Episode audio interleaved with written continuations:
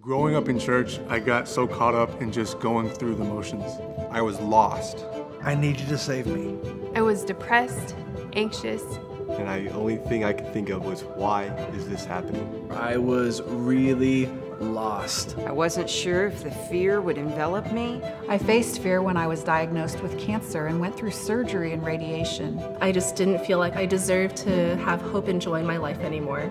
I was an alcoholic, and I was severely overweight.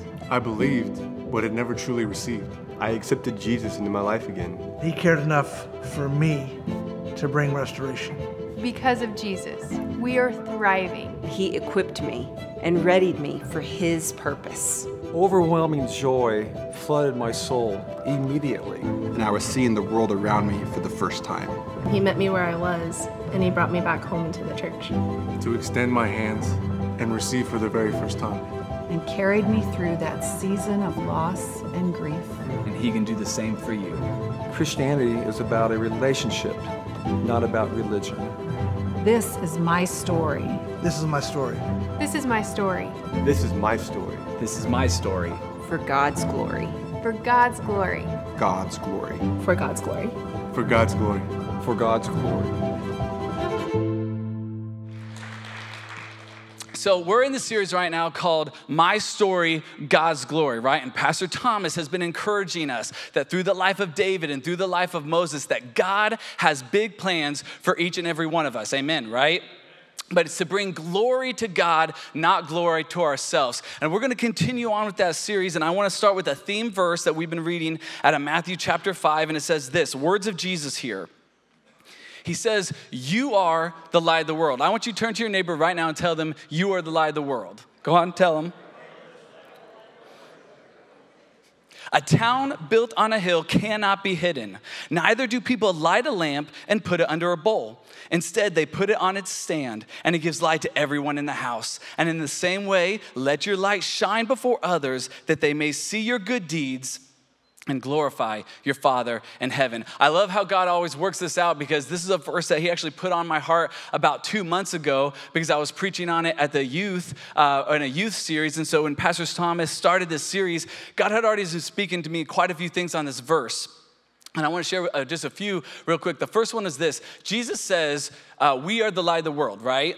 But in John uh, chapter 8, Jesus says, He is the light of the world. So let me ask you guys a question this morning Who's the light of the world? Is it Jesus or is it us? it's both. Thank you. The pastor got it. Trick question. Gonna get you all morning, right? It's both of us, right? And this is what the Lord reminded me of. Uh, the story where his disciples came to Jesus and said, Jesus, would you please show us the Father? And Jesus is almost hurt in a sense. He goes, Show you the Father. Why, why would you ask me to do that? The Father and I are one. I don't do anything without the Father's permission. I don't go anywhere. I don't say anything. Why would you need to see the Father? When you see me, as in Jesus, you see the Father. And he just reminds me that when you live for something greater than yourself, when you really want your story to reflect God's glory the way Jesus did, the Father and him are one. And when we put our faith and trust in Jesus Christ, that same glory that Jesus carried of the Father's rests on us. And we are not doing anything special on ourselves, but we reflect the glory of God. That's why the, we're the light of the world, right? But so is Jesus.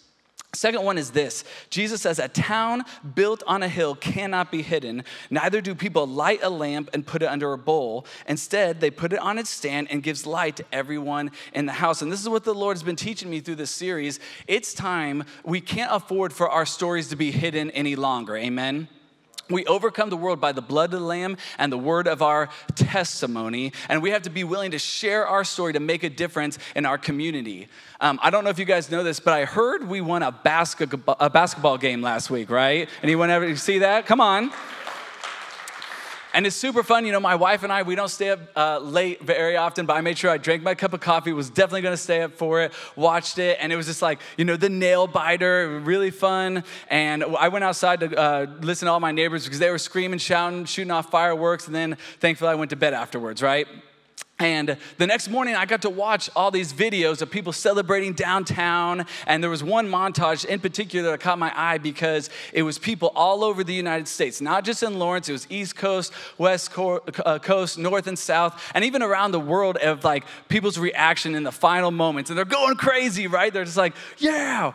And, and, and it, it, kind of, I, I graduated from KU and it pulled something out of me. And I was like, wow that's so cool. They're sharing their story. Listen, when you're excited about something, you cannot hide it. You have to be that city on a hill shining brightly. And I'm just saying, if we're gonna be that excited, this ready to go for something like a basketball game, can we not start living a life? What would it look like if we started living a life for Jesus Christ, shining brightly for Him as much as we do for some of these other things, right?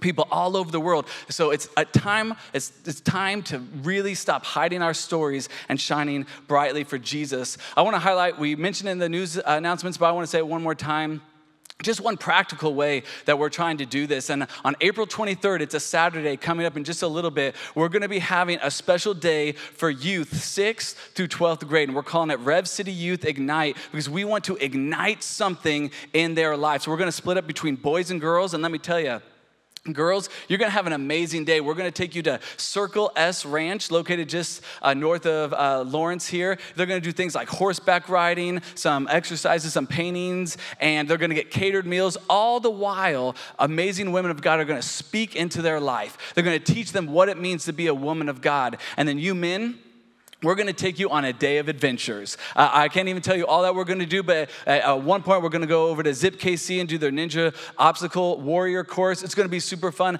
I promise you. But all the while, men will be speaking into your life about shining brightly for Jesus because it's time for us to stand up and share our stories. Amen. And you're going to get to hear some of our testimonies. You're going to get to hear some of our stories. So please, I encourage you, if you have a student, 6th through 12th grade, please register them for that event. Uh, you can go to revcity.com slash youth, sign up there. And this is not just for the youth of this church. This is a community event. We would love it if you have a friend or if your student has a friend that wants to come, please invite them to come. I promise, maybe they're unwilling to come to church. Maybe they're unwilling to come to youth group, but I promise they will have a blast and God will encounter them at this event, okay?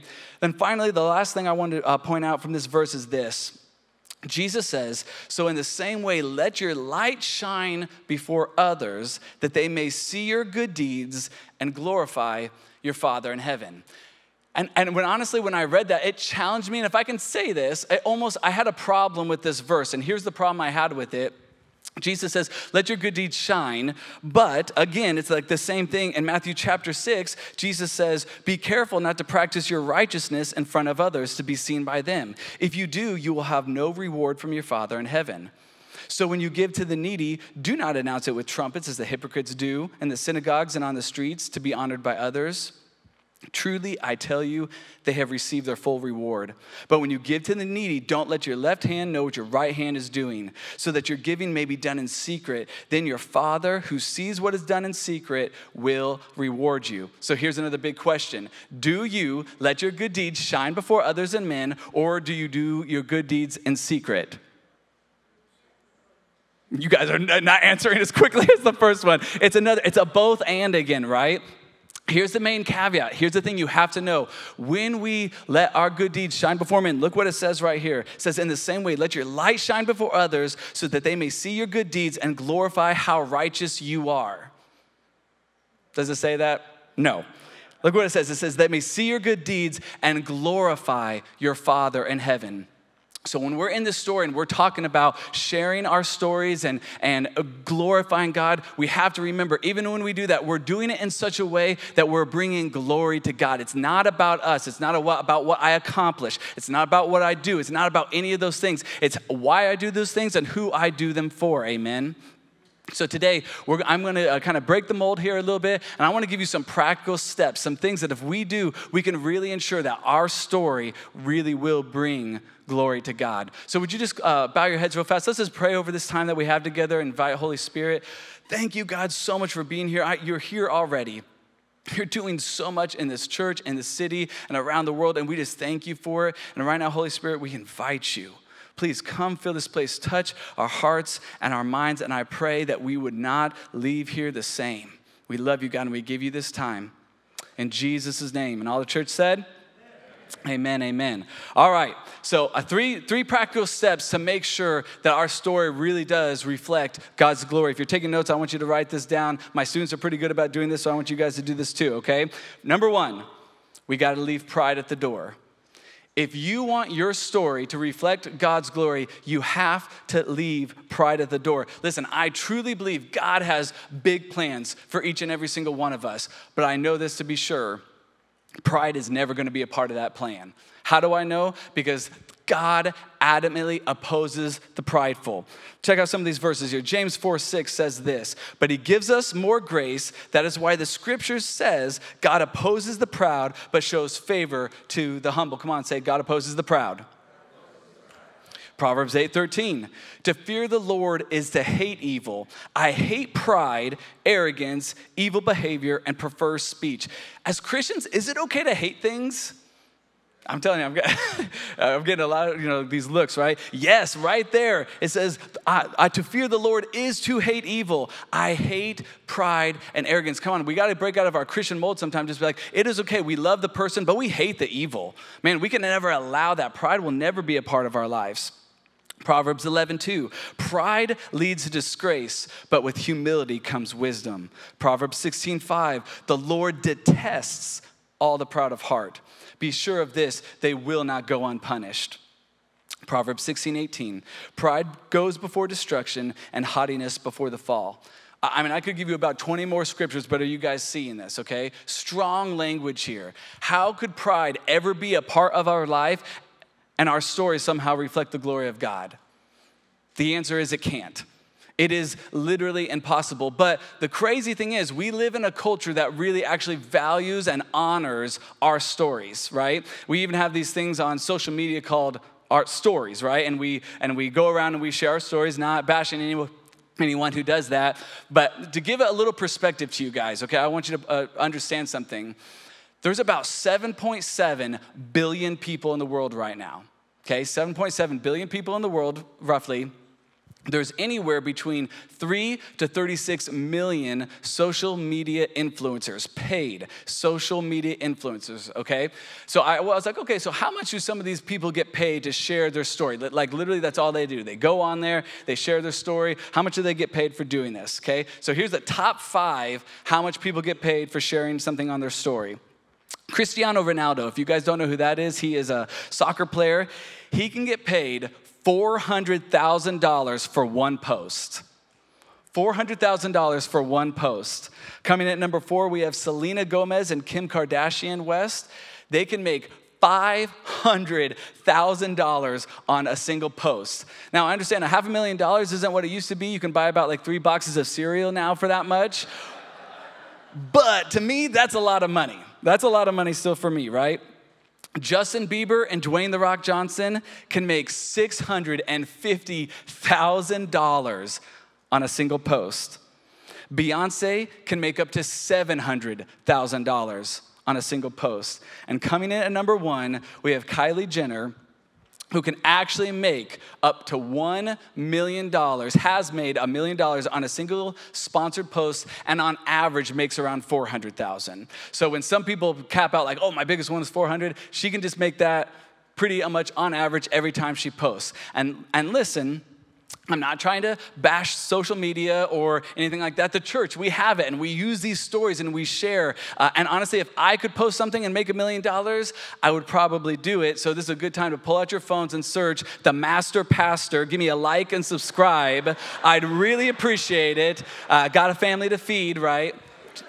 Just kidding, just kidding. I'm kidding, it's pride. That's pride. That's we're not gonna do that. But I, here, I want you to listen, okay? We have to know we live in a culture, we understand, we live in a culture that is constantly pulling away from Christian values, principles, and morals, right? To the point, hear me, to the point, we will pay someone a million dollars to wear a tank top, a skirt, and dance in front of a phone.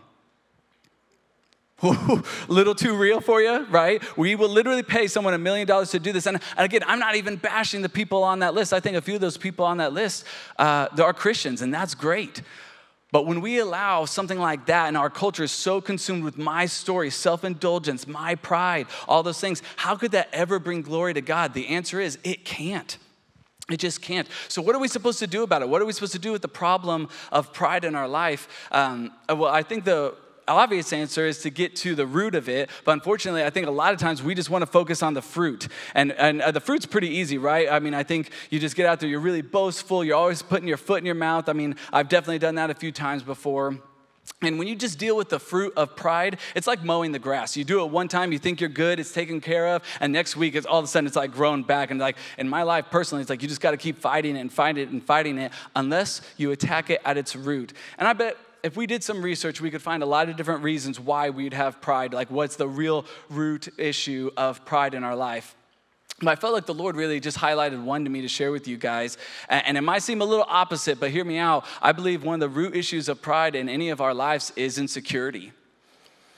I mean, some of the most insecure people that I've ever known are the most prideful.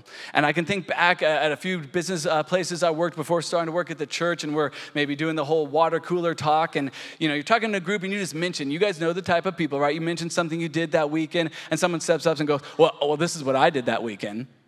Or last weekend or, or did you see my, my new car? Or hey did you see my new those pictures of that vacation i just went on? Did you see this? Did you see that? Like they just go on go on and go on and i'm just like man sometimes when i see people talk like that i can't help but think you are probably one of the most insecure persons i know because all you can do is you're trying to build yourself up. You're not really confident about who you are. And, and i want you guys to hear this okay? You can be prideful with a lot and you can be prideful with little you could be prideful on the outside, but you could also be prideful on the inside. Pride is no respecter of persons or possessions. It's just a sin that attacks any one of us if we give it a chance to. And if we want to attack insecurity and, and pride in general, I think we have to begin to understand our identity in Jesus Christ. Because once you really understand that, you realize the only reason my story is worth sharing is not because of me, it's because of what Christ has done inside of me. Amen. This is what John 15 15 says. I no longer call you slaves because a master doesn't confide in his slaves. Instead, you are my friends since I have told you everything the Father told me. Do you understand we are friends of Jesus? You are sons and daughters of the King. You are the first, not the last, the head, not the tail. Come on. God has done so much. I mean, Pastor Thomas gave us this giant list, right, the other week about who we are in Christ Jesus. And once you really begin to understand that, I promise you, pride won't be a thing because you'll realize I'm nothing without Him. I'm nothing without Him. John 15, 5 says this words of Jesus Yes, I am the vine, you are the branches. Those who remain in me and I in them will produce much fruit. For apart from me, you can do nothing. And I would just wonder, church, what would it look like if we started living our life with our hands stretched out and said, God, apart from you, I can do nothing? As you walked into your workplace and you said, God, I know you've given me gifts, I know you've given me abilities and talents, but apart from you, I can do nothing. You're giving me the very breath in my lungs right now. I couldn't even live and walk and talk without you how would your life look differently? How would your life really start reflecting the glory of God when we leave pride at the door? So that's the first thing, first thing I want to encourage you guys with. Learn how to do that. Know your identity in Christ and leave it and watch God work miraculously in your life. Here's number two. We have to learn to live for something greater than ourselves. Okay? We have to learn how to live for something greater than ourselves. And this is what I mean by that. Kind of going back to the whole social media influencer idea.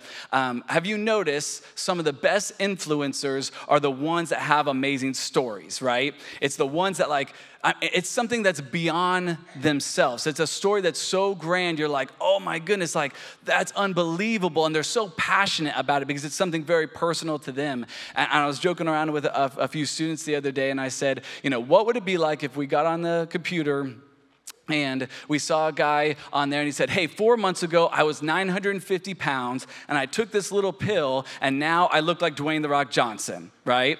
Well, one, I'd probably buy the pill, but two, uh, I would say, like, you couldn't be helped but drawn to a story like that. Why? Because it's something bigger than life. And, and for me, I love watching documentaries or just certain um, movies that just have a story that's so grandiose, so much bigger than anything that we can uh, comprehend. But the problem is, we live in a self indulgence culture, a self pleasing culture, uh, a self autonomy, something that's like we want to make decisions based on our feelings, our thoughts thoughts, our ways, right? But that's so contrary to the word of God. Matthew 20, 25 says this. But Jesus called them together and said, You know that the rulers of this world lord it over the people, and uh, officials flaunt their authority over those under them. But among you, it will be different. Whoever wants to be a leader among you must be your servant, and whoever wants to be first among you must have at least two million Twitter followers. I'm getting you today. Now it says, Whoever wants to be the first among you must become your slave. For even the Son of Man came not to be served, but to serve others and give his life as a ransom for many. You know, I don't care what we ever preach on, what series we're in, it doesn't really matter. Any good pastor would tell you Jesus is the ultimate example of anything that we want to talk about. And if I can say this, Jesus is the ultimate example of living for something greater than himself. And, and hear me, nothing's greater than Jesus, okay? Don't, they'll send me an email about how that's so incorrect, right? I'm not saying that. What I'm saying is, Jesus could have sat on his throne next to God in heaven, and enjoying God the Father, and, and just enjoyed a life of peace, pleasure, and prosperity that we just can't even begin to understand. I mean, we can't even begin to know how wonderful heaven is. But he came down, took the form of a human, not to be served, but to serve others. Why? Because he said, I'm living for something greater. I'm living for whatever my Father tells me to do. I'm, I'm creating a story. When we read the Word of God, it's a story, it's a love story of how much He loves us. John 15, 13 says, There's no greater love than to lay down one's life for one's friend. I'm telling you, that is a story worth sharing. And so there's something about that, right? There's something about that when I hear, or like I watch a war movie or something and I see someone laying down their life for a friend. There's something inside of, of everyone that goes, wow, that's a story worth sharing. That reflects an attribute of God, that He's willing to lay down their life. And hear me, okay? Uh, anyone in this room, but especially you young people, as you're entering the workforce or you're going to college or where, whatever the case may be, the world will tell you you're going to find your identity and purpose in your education, in your career, in your accomplishments, in your possessions, and in and of themselves, nothing are, is wrong with those things whatsoever. But we can live for those things, or we can live for something greater. You hear me, church? We can live for those things, and that can be our story, or we can live for something greater.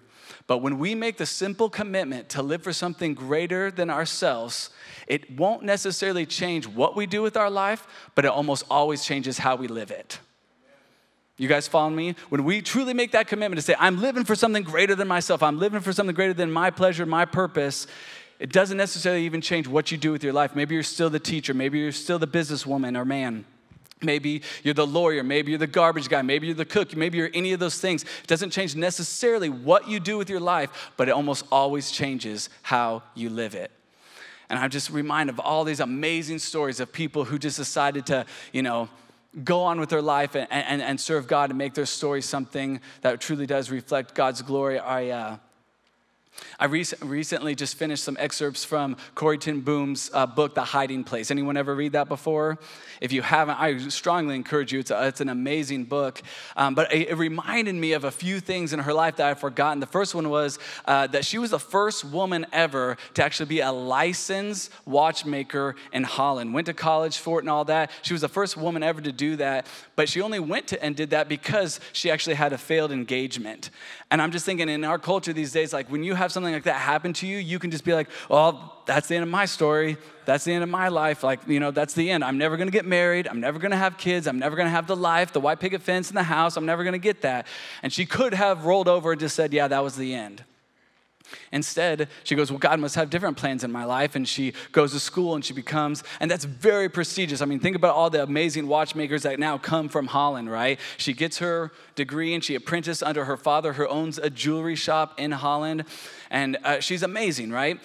Then she goes and she starts these youth camps for kids on the weekends, very similar to what we're trying to do on April 23rd. And she just goes and ministers to these young ladies who come. She teaches them the Word of God. She also teaches these practical skills. I mean, and uh, it's just amazing all the things that she does with her life. Uh, her family's very generous to the poor, and they, they start helping the poor very well documented on all these things. And then one day, Nazi Germany comes in and takes over Holland. And again, you could just be like, well, that's the end of that. But no, what do they do? They start in the resistance movement, actually save over 800 Jews and people fleeing Nazi Germany uh, or Nazis in that area and get them out of the country. And they do that for a number of years until one day, uh, one of their fellow Hollanders actually betrays them. And uh, the Nazis come and they arrest all of them in one day. And one day they all get arrested, and her father, who is much older than her, actually died within a couple weeks of being arrested. He couldn't uh, make it in the concentration camp. And her and her sister, uh, Corrie and her sister, actually were taken to the same one. And for uh, over a year, they were brutally treated, brutally treated. And every year, right in front of her, her sister got weaker, weaker, or weaker until she finally died just over a year of being in the concentration camp. About a week and a half after her death, she was released unexpectedly from this camp. No one really knows why. And she goes back to Holland. And again, when you're dealt that type of blow in your story, you could just kind of think, man, that's the end. Like, what's, what's going to happen in my life? I have no job. My career means nothing now. I have no family. My family's dead. I'm just going to wait for Jesus to come back, and that's the end, right? And she could have done that, but she didn't. Instead, she sets up more camps and more uh, for refugees coming from concentration camps, and she loves on people that are broken. She loves on people that are hurting. She does that for a number of years until after World War II. Then she actually went back to Germany to preach the gospel. She went and preached the gospel to the very people that enslaved her and killed her family. And if you want to listen to a powerful, powerful message, you can actually go on YouTube and listen it's a little excerpt of one of the message she was speaking in the United States, but she was telling a story about the time she went to Germany, Berlin in particular, and preached the gospel there. And she said, I, I finished giving my message, and I, this guy ran up to me and said, Fräulein ten Boom, do you recognize me? And she said, at first, I looked him over and I didn't. She's like, as soon as I looked him in the eyes, I realized this was one of the guards from the concentration camps. But not only was it one of the guards, she said this was one of the most cruel guards in the entire camp. She said, in that moment, I was just overrun with fear and emotions. I didn't know what to say. And this man came up to her and said, Fräulein ten Boom, you must know, I have become a Christian. And I understand there's forgiveness for my sins. I have found Jesus. I only have one unanswered prayer, and that is that I would get to meet someone that I, one of my captives that I brutally mistreated so I could ask for their forgiveness. So, Fräulein ten Boom, will you forgive me? And I love her honesty in that moment because she said the first thing that just welled up inside of her was no she, said no. I mean, she's just thinking, she's like, absolutely not. She's hearing his voice, seeing his face, and she's like, all I can remember is all my friends and family being dragged out from our business uh, on the day we were all arrested. The screams of my dying father, sure to die in the concentration camp, the look of my dying sister in the camp as I took care of her, and it, it, it's a no. And then all of a sudden, a still small voice began to speak to her, and God just said, Corrie, if you can't forgive him, how could I ever forgive you? Right? Isn't that what the Bible says? That the same measure of grace and forgiveness we give others is the grace that we're going to get back? And she said that, that, that moment, that thought swept over her, and she thought, of course I have to forgive this person. And without even thinking of it, grabbed his hands and said, Of course, brother, let us pray. They prayed together. She forgave them. And she said, In that moment, there was more peace, more joy than she's ever felt in her entire life. Talk about a story that reflects the glory of God. Knock after knock, trial after trial. Come on, that test really did become her testimony, right? All because she was willing to be used for God, all because she was willing to live for something greater than herself. And I'm just asking you, church, what would it look like? What would it look like if we made that decision to live for something greater than ourselves? And the Lord's been challenging me personally in this because it's, sometimes it's, it's, especially easy for me to play the pastor. I come in here, I work, I can give a message or do whatever, but then when I get home, am I just building my own kingdom? Am I just doing the things that I want to get done and, and, and see happen in my life? Or one of the things that we talk about here is to change the spiritual atmosphere of this city. And I'll tell you right now, that's never going to happen if I'm only playing Christian in this room or if you're only playing Christian in this room. That's when we go into our communities, we go into our workplaces, we go into the grocery store, wherever it is, and we start shining brightly for Jesus. Amen. Doesn't matter if we've had a good day, bad day. I guarantee most of us have not had the story Corrie had. But when we surrender our life and really give it and decide, I'm going to live for something greater, greater than my 401k, greater than the time I'm gonna get to retire or anything like that, man, that's when our story really begins to reflect God's glory. Amen? Amen. All right, last thing I wanna share with you step number three we have to admit, submit, and commit our brokenness and dependency on God. I'd love for you to turn to Luke chapter 7. We're gonna read a quick story here of a, a sinful woman anointing Jesus. Starting in verse 36 in Luke chapter 7, it says this One of the Pharisees asked Jesus to have dinner with him. So Jesus went to his home and sat down to eat. When a certain immoral woman from that city heard he was eating there, she brought a beautiful alabaster jar and filled it with expensive perfume. And then she knelt behind him at his feet, weeping. Her tears fell on his feet, and she wiped them off with her hair. Then she kept kissing his feet and putting perfume on them. When the Pharisee who had invited him saw this, he said to himself, If this man were a prophet, he would know what kind of woman is touching him. She's a sinner. Then Jesus answered his thoughts. Simon, he said to the Pharisee, I have something to say to you. Go ahead, teacher, Simon replied. Then Jesus told him this story. A man loaned money to two people, 500 pieces of silver to one and 50 to the other, but neither could repay him. So he kindly forgave them both, canceling their debts. Who do you suppose loved him more after that? Simon answered, I suppose the one whom he canceled the larger debt. That's right, Jesus said. Then he turned to the woman and said, Simon, look at this woman kneeling here. When I entered your home, you didn't offer me water to wash the dust from my feet, but she has washed them with her tears and wiped them with her hair. You didn't greet me with a kiss, but from the time I first came in, she has not stopped kissing my feet. You neglected the courtesy of olive oil to anoint my head, but she has anointed my feet with rare perfume.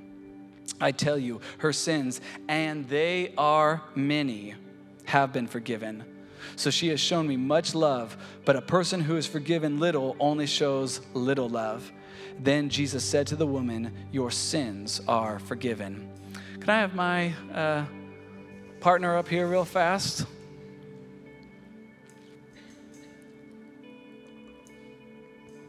I want you guys to see something here. This is Chip Kiefer. He's going to represent Jesus right now, and I'm going to be the sinful, immoral woman. And we're talking about stories. How does this story start? Okay, and let's get something straight too. If you guys don't realize, it, the Bible might say sinful, immoral woman. Uh, she was a prostitute, okay? That's what she was. That's how she made her money, that's how she made her living. So here she is, she's sitting here, and it says she hears that Jesus is in town. And she has a choice to make am I going to go to Jesus or, I'm gonna, or am I going to stay where I'm at? There's only one reason why you would want to come to Jesus, and that's because you realize you need Him in your life. And I know I'm preaching to the choir a little bit because you guys are here at church today, watching online. I get it. We've made that commitment. We're saying, I, I need him. And that's the very first thing. If you want your story to reflect God's glory, you have to admit you need Jesus. And she comes before Jesus. And I think most of us are willing to say that. Like, yeah, we know we need Jesus. But what's the next thing she does? She submits to Jesus. She gets down on her knees and she starts crying over Jesus and, and wiping his feet with her hair and just uh, showing this reverence. I'm telling you guys, this is a very vulnerable position to be in. I, it's like I'm bowing before Jesus. I'm saying, You are greater than me. I mean, like, it's just demeaning. He could push me over, and I mean, I can't really do anything about it. A few people are willing to admit they need Jesus even fewer are willing to submit to him. But if we want our story to reflect God's glory, we just got to come here and we have to submit. Even if it, we look a little foolish, even if it puts us in a vulnerable position, even if it's not the most glorifying thing to us, we come before Him and we kneel before Jesus. And what's the last thing she does? She takes this beautiful alabaster jar, breaks it, and starts pouring this rare perfume over Jesus. She commits something so great to Jesus. Most scholars believe that that alabaster jar, that perfume, was worth over a year's wages. Okay? And how did she make that money to buy that perfume? Through prostitution. And what you may not know is Levitical law actually forbid people bringing money from prostitution to the tabernacle. If you made money by doing that, you were not allowed to bring it, it was unworthy. But here she is, what Jesus said, and though her sins, and though they are many, she, he understood. She was a sinful person. She goes, Jesus, I'm, I'm admitting I'm submitting and I'm committing everything I have, everything, uh, even my past mistakes and even the joys and the triumphs and the trials. I just literally, everything is yours and just starts loving on Jesus again and again and again. She committed something. You've heard the saying, put your money where your mouth is. She literally did that. She goes, You're worth so much. And I'm not just saying it with my mouth, I'm showing you with my actions and my heart, and I'm surrendering. And because of that, her story was recorded in the Bible. And we can look back on it right now and recognize that a sinful, immoral person, which we all are, can reflect God's goodness and God's glory. Does not matter what you have done, what you have said, or what you have ever believed in. It's are you willing to admit, submit, and commit your life to Jesus? And when you are, your life will reflect the glory of God. Amen. Amen. You can take your seat. Thank you. Can I have everyone stand to your feet real fast? I want everyone just to close their eyes, bow their heads, and I want you to ask a simple question right now. I just want you to ask the Holy Spirit, Holy Spirit, what are you speaking to me? What are you speaking to me? And this time is between you and God. You're not answering me. You're not uh, saying anything that I'm doing. You're just asking God, what do you want to deal in my heart right now? Maybe it's pride. Maybe you do have a little pride in your heart and you're saying, all right, today I'm done with it. I'm done because all I can feel is opposition. Every time I turn around, I feel opposition. Leave pride at the door. Leave it in the seat. When you walk out of here, you're saying, God, I know the very breath that I have is only because of you. Leave it here. Leave it here. Maybe you're struggling to live for something greater than yourself. And I'm telling you, God has been working in my own life about that. Like Micah, whether you're in church, whether you're at home, in the community, you're called to be a light. You're called to make a difference. You're called to live for something greater than yourself. Make that commitment. Whatever you do, it may not even change what you do with your life. If you're a coach, coach for the glory of God. If you're a player, play for the glory of God. But do it for Him and do it for something greater than yourself. And then maybe someone's in here today and you feel far from God. Maybe you've never really admitted, submitted, or committed your life to Jesus. Today, we want to give you an opportunity to do that as well. So, if you have never given your life to God, or maybe you just feel far from God now and you're like, oh, I, I, I just feel it in my heart. God wants me to make this fresh commitment. Right now, wherever you're at, if God is moving on your heart, I just want you to raise your hand right now so I know who to pray for. Hands all over this room. Come on, thank you, God.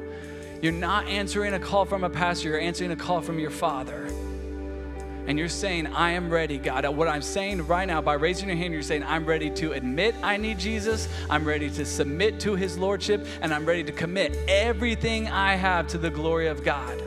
And I promise when you do, your story will reflect God's glory. Thank you, Jesus. Thank you, Lord. You can lower your hands right now, and I just want a chance to pray for you. And we're going to pray this prayer together, and we do it for a couple reasons. First, we just want to sh- show our brothers and sisters, those who raise their hand, that we love you guys and that we're right here beside you. Second reason we do this is because it reminds all of us we don't graduate from grace. I need to be reminded of who I was before Jesus and who I am now. Amen. So, right where you're at, would you please repeat this prayer after me? Everyone in this room, Father, I thank you for sending Jesus to pay the price, to make a way that I might have a new life and a fresh start. I give you my life and I give you my trust. And because of the blood of Jesus, I will never be the same. Come on, let's praise God for what He's doing here today. Come on, He is good. He is so good. Come on, worship team, would you please lead us?